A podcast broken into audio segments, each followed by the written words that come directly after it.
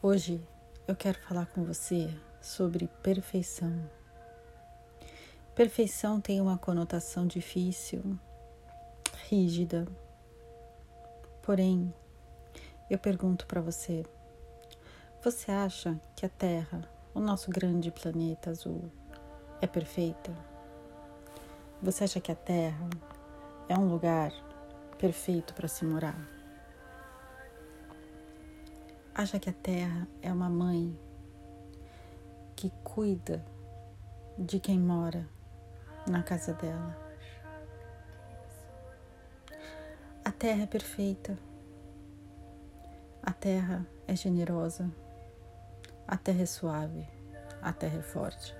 A terra é dura. A terra é perfeita. E mesmo sendo perfeita, tem cantos escuros, tem cavernas, tem destruição, tem vulcões. A terra consegue produzir as flores mais belas com os mais suaves perfumes.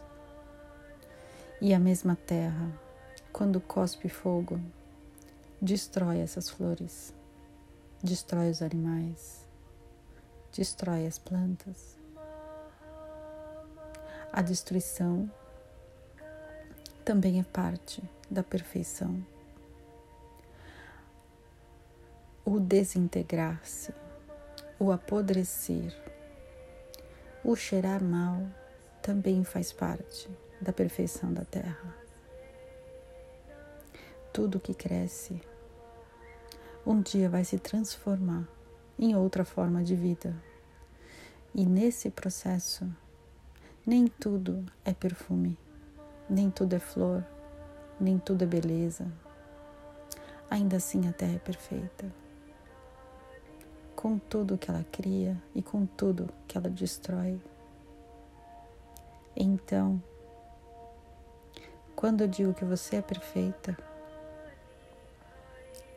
você é perfeita com tudo de lindo e perfumado que você tem e com tudo que você não gosta tanto, com todas as coisas que você rejeita sobre você,